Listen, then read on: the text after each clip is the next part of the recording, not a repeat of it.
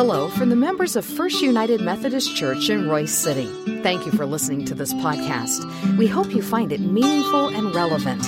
You're invited to join us for worship anytime, and you can learn more about our worship options, location, and small group opportunities by visiting our website, fumcroysecity.org. Today, we hear from our pastor, Reverend Chris Everson.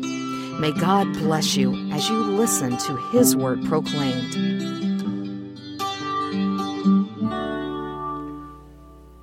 God, sometimes this season is just full of, of just activity. And we try to calm down or, or settle down or slow down, and we just find ourselves just going even faster. So, Lord, we pray that uh, during this time that you just allow us just to, to pause, to breathe, and to hear your voice. So, God, we ask you to let the words of my mouth and the meditation of each heart here be pleasing in your sight, O Lord, my strength and my Redeemer. Amen.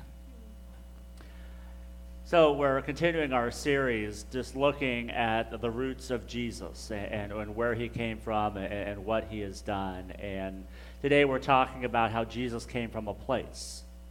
And we know that the place that Jesus came from was a town called Bethlehem and we, we, we sing songs about that as a part of the, the, the story, and, and we, we really have a tendency to romanticize what Bethlehem is and, and, and what Bethlehem was and where Jesus came from. When I was starting to think about that, I, I started to think about where I came from. You know, I grew up in Hutchinson, Kansas, so I'm, I'm a Kansas boy, and I think most of you you know that. But the one of the things that I've always thought of about my hometown was that it was a it was a small town, or at least I thought it was a small town.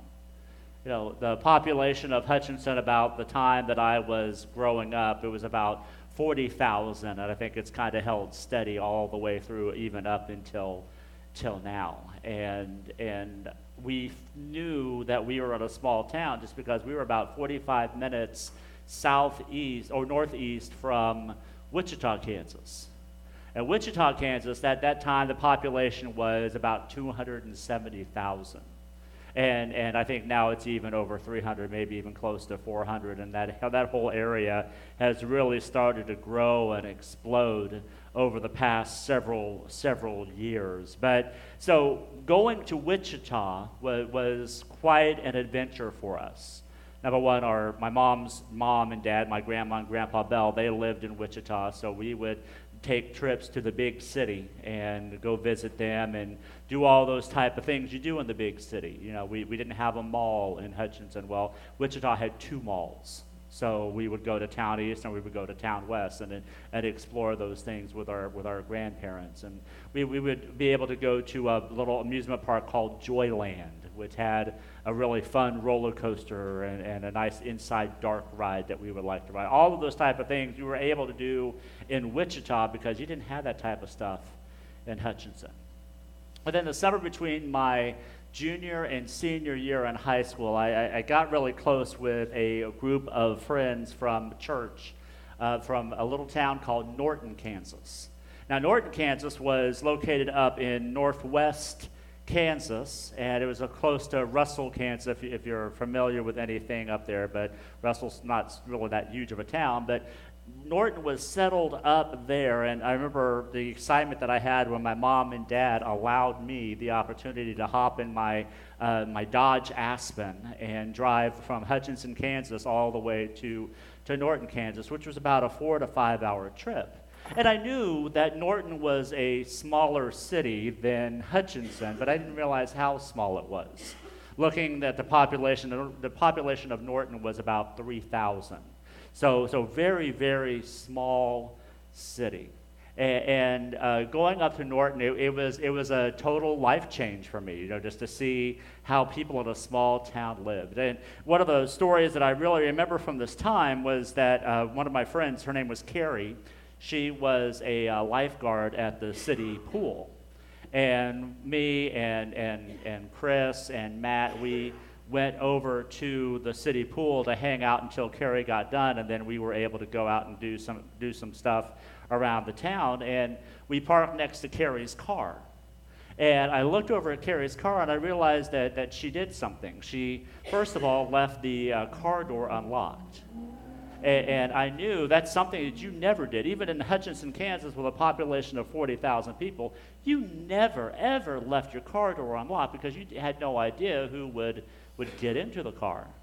But she did something else. She left something else in her car her car keys.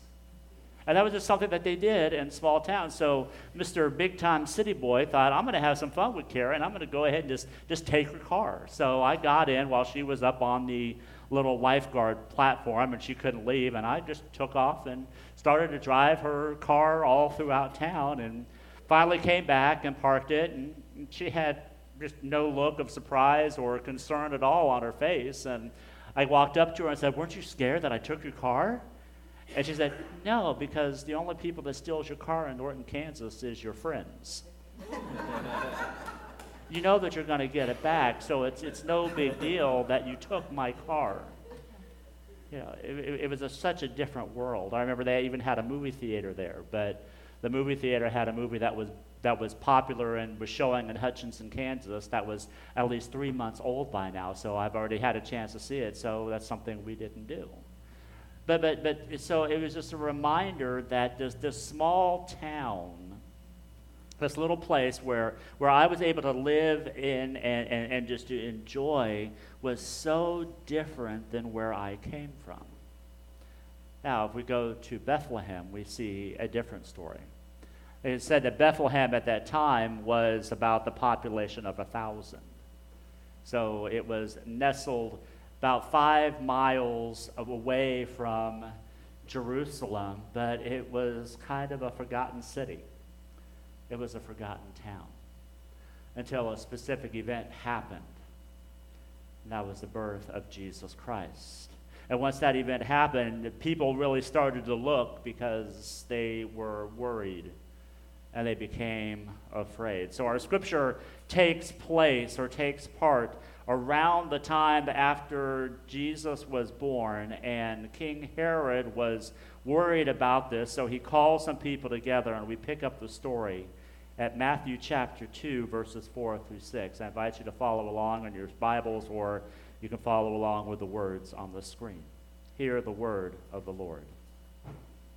When he, who was King Herod, called together all the people's chiefs, priests, and teachers of the law, he asked them where the Messiah was to be born.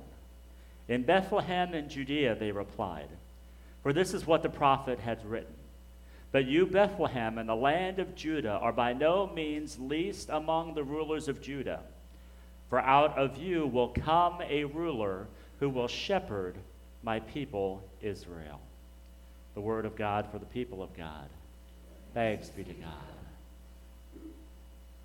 You know, just thinking about the town of Bethlehem and relationships to where King Herod was ruling over Israel, he was not that far away, like I said, about a five mile distance, but I'm sure that five miles seemed to be a, a, a lifetime apart. That that five miles seemed to be so distant and so far off because, again, nothing ever happens in Bethlehem. Well, that's not necessarily true. Because when we take a look at the Old Testament scripture, we see that there is a lot that has happened in Bethlehem. Bethlehem was first mentioned way back in the book of Genesis. We talked about Rachel.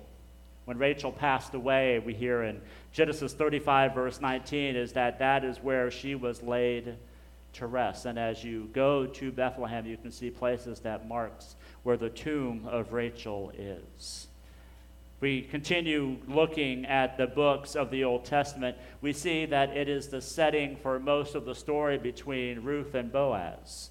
That Boaz was a, a farmer there and he had land there, and, and Ruth, if you're familiar with the story, was allowed to, to glean some of the, the wheat that was there to sustain her and Naomi. And then later, Boaz ends up marrying Ruth, and becomes a part of the line of the genealogy of Jesus. And of course, I think probably the most, most famous person who we know who is from the town of Bethlehem would be David. And this is the place where, where Samuel went to anoint him as the king, the future king of Israel, to overtake Saul after Saul passes away. So we see a lot of these activities happening and, and, leading us forward to, to seeing the importance of Bethlehem, but yet seeing how it's still separate and, and, and, and taken apart from what was really happening in the, in the big, thriving metropolis of, of Jerusalem. Bethlehem was just looked down upon because not only was it a place where the shepherds lived, it, it, was where the, the temple received most of their sacrifices. The, the shepherds would, would provide for the upcoming sacrifices and provide for the, the sheep and provide for the, for the cattle and also provide stuff for the grain offerings because the uh, Hebrew name for Bethlehem is house of bread. And that, that brings another significance to what Bethlehem is all about and how Jesus comes from Bethlehem being the house of bread when he is teaching his disciples and teaching us in John chapter 6, reminding us that he is the bread of life. That, that, that you come to him if you are hungry and, and he will, will fill us, and that he will give us more than what we need or could ever want. It is a picture and reminder that we have when we gather together to celebrate the, the sacrament of Holy Communion. And last week, we remembered the words as Jesus broke the bread and he gave it to his disciples, and he said, Take and eat. This bread is my body, which is given for you. Every time you eat of this bread, remember me. It's a reminder that we are connected by the body of Christ. And, and Christ's body lives inside of us, and we are then strengthened by that holy meal and strengthened by the bread that Jesus gives each and every one of us. So, so with that background behind us, how does the town of Bethlehem help inform our journey to the manger? As I said, remember, Bethlehem was, was a small town. It was about a thousand. I think one of my favorite stories hearing from Janet Nickel, who at one time was the mayor of our city, whenever we talked about the growth of the uh, ISD, she would laugh and say that the number of students that are at Royse City High School are a whole lot more than that was in the population of Royse City whenever she was in high school way back in the 70s. And, and we laugh about that, but we, we see the the, the insignificance of that, but yet the significance that that played in our lives. And I think that significance shows us the importance of what Bethlehem is. Bethlehem was a small town, so why shouldn't a, a small town have the significance to being the birthplace of our Savior, Jesus Christ? Jesus helps us to see the importance of those things that are small as he shares the parable of the mustard seed. And the mustard seed, he, he points out that it's just this itty bitty small seed. It's something that, that you have a hard time seeing with the naked eye, but, but that one little mustard seed can grow up to be a big, giant tree that can feed the birds of the air. We also see the importance of how something so little can be so significant. And the parable that Jesus teaches in Luke chapter 16, as he talks about these servants who have been given small amounts to take care of. And at the end of that story, he says that one who is faithful in very little is also faithful with much. And whoever is dishonest in very little is also dishonest in much.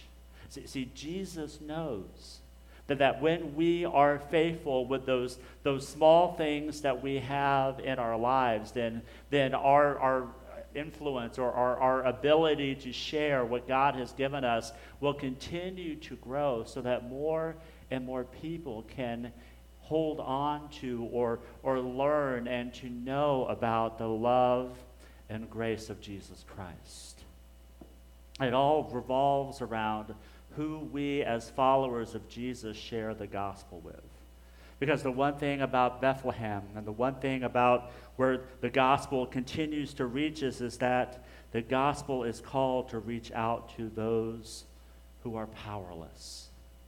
Bethlehem was considered one of those far off places that nobody really thought much until they wanted something from it, but other than that, it was left alone.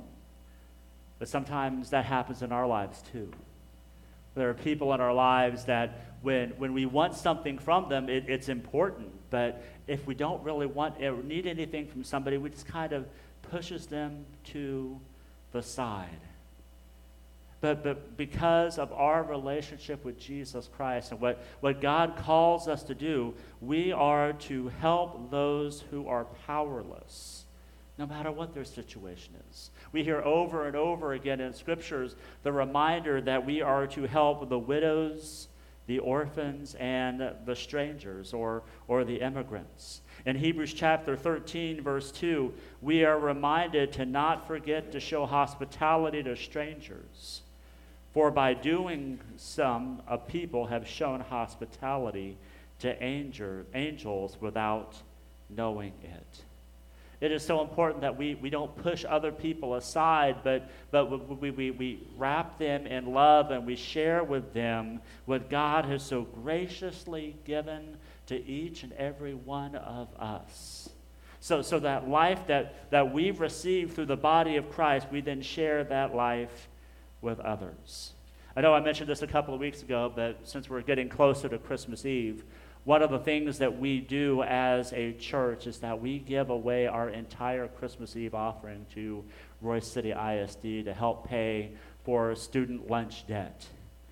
Here, past couple of weeks ago, we, when I mentioned this, there was an actual student at uh, Bailey Middle School who was uh, over that line where they could no longer receive a, a warm meal for lunch. And somebody reached out to me and, and handed me money to take to the ISD to take care of that. And when I did, I ran into the superintendent, Mr. Worthy, and I told him what I was there to do. And, and he just smiled. He said, I'm just so thankful that your church thinks about our kids and thinks about how important it is for them to have a meal during the day, a, a nice warm meal to help them learn, to help them to be productive, because we know that sometimes that may be the only hot meal they get during the week.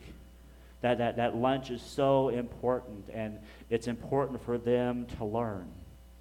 I see that's what it means to take care of the widows and the orphans and the strangers. We, we may not know who they are. They may not be or, orphans, or they may not uh, they're definitely not widows because they're kids, but when we take the opportunity to, to give to them, we are letting them know that they are important to us, that we care for them, that we want them to experience God's love while they are at school. There are so many different ways that we can take care of those who are strangers around us. We just have to use the God given gift that we have to see how our ministries and our life can be a blessing for those around us. And I know, and I know sometimes our life gets so frazzled and it gets so hurried and so, so worrisome. But see, that's why we're able to go to Jesus. That's why we're able to come to, to listen and to hear. Especially the words that Jesus gives, you, gives us in Matthew 11, verses 28 and through 30. Come to me, all you who are weary and heavy laden, and I will give you rest. Take my yoke upon you and learn from me, for I am gentle and humble in heart, and you will find rest for your souls. For my yoke is easy, and my, my burden is light. See, even sometimes in our own lives, we feel powerless in, in our own lives, we, we feel like we just need just a little bit more extra strength to move on. And, and when we try to rely on our own power and our own strength, we, we feel let down. We feel like we, we can't do enough. And the fact of the matter is, we can't.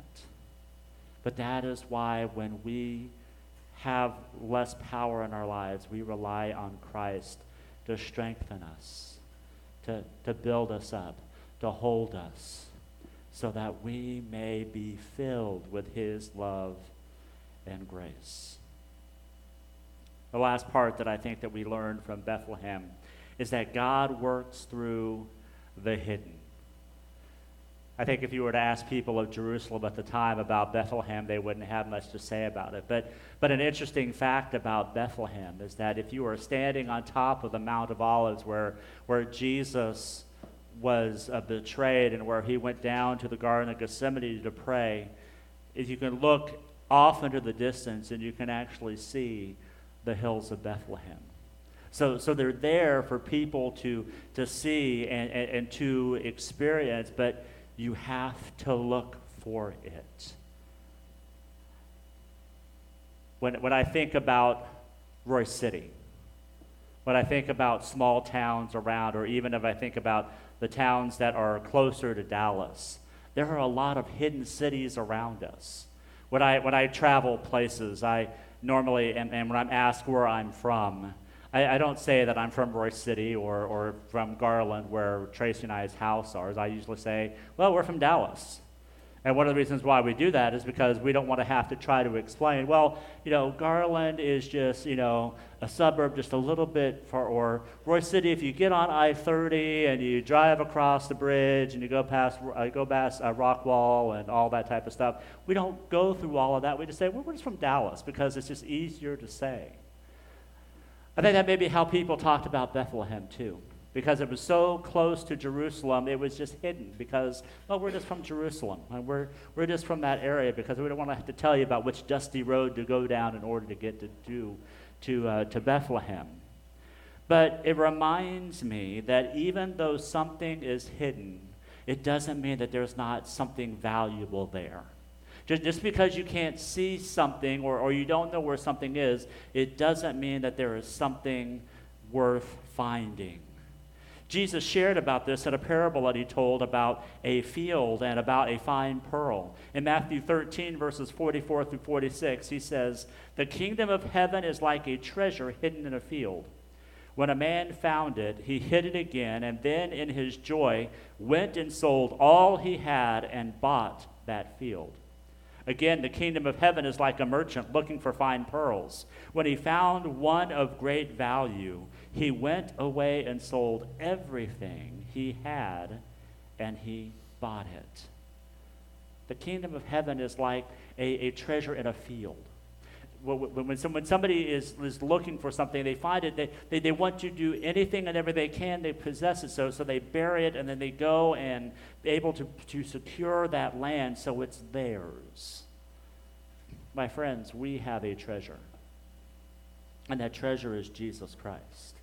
And I think sometimes during the busyness and the hustle and, and all of the things that are wrapped up around this time, Jesus becomes even more hidden because we're so busy making sure that we have the right presents for our family. We are pro- providing for the, the, the, perfect meal, or we may be too busy planning the family trip to go and visit other family at a different place. And, and as we do that, we, we, we tend to ignore the actual prize that we have that's wrapped up within this season.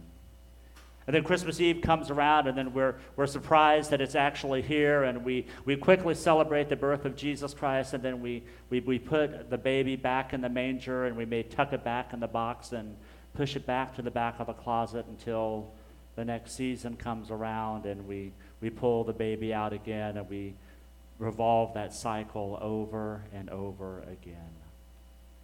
My hope and prayer is that for us during this third Sunday of Advent, as we move even closer to celebrating the birth of Jesus Christ, that we take the opportunity to take the path of the humble, realizing that it's not about us. The, the, the, season isn't about what I can get or even what I can give to other people. That we humble ourselves to realize that this, this season is about Jesus. We, we take the path of the hidden and, and we look to see what it is that we are currently covering up the incarnation with. And how can we unbury that so that can be our focus and be what we live for? And that we take the opportunity to follow Jesus into the kind of influence that doesn't need bells or, or whistles to accompany it, but, but rather it carries the authority of the ruler of the cosmos. And then we take the opportunity to share that gift with others. Our prayer is that we, we take this time to fully listen to how our hearts are in tune with God so that the birth of the Christ child can be proclaimed even louder, even bolder, and even with more authority than we could ever proclaim on our own. Let us pray. Oh God, you know, it's kind of a shame that this is really the only time we talk about Bethlehem. Because I think each and every one of us have Bethlehem in our hearts. We may not fully come to see that or realize that, but Lord, sometimes we feel like our lives are small. Sometimes we feel like our lives can be insignificant. Or sometimes we feel like our lives are so hidden away that, that no one cares. But thanks be to God, we know that you care. And that you call us out to be an example of your love and your grace so that more people can come to express and to know who you are during the celebration of Advent and of Christmas. So, God, guide us and lead us to be your faithful disciples. And we pray this in Jesus' name. Amen.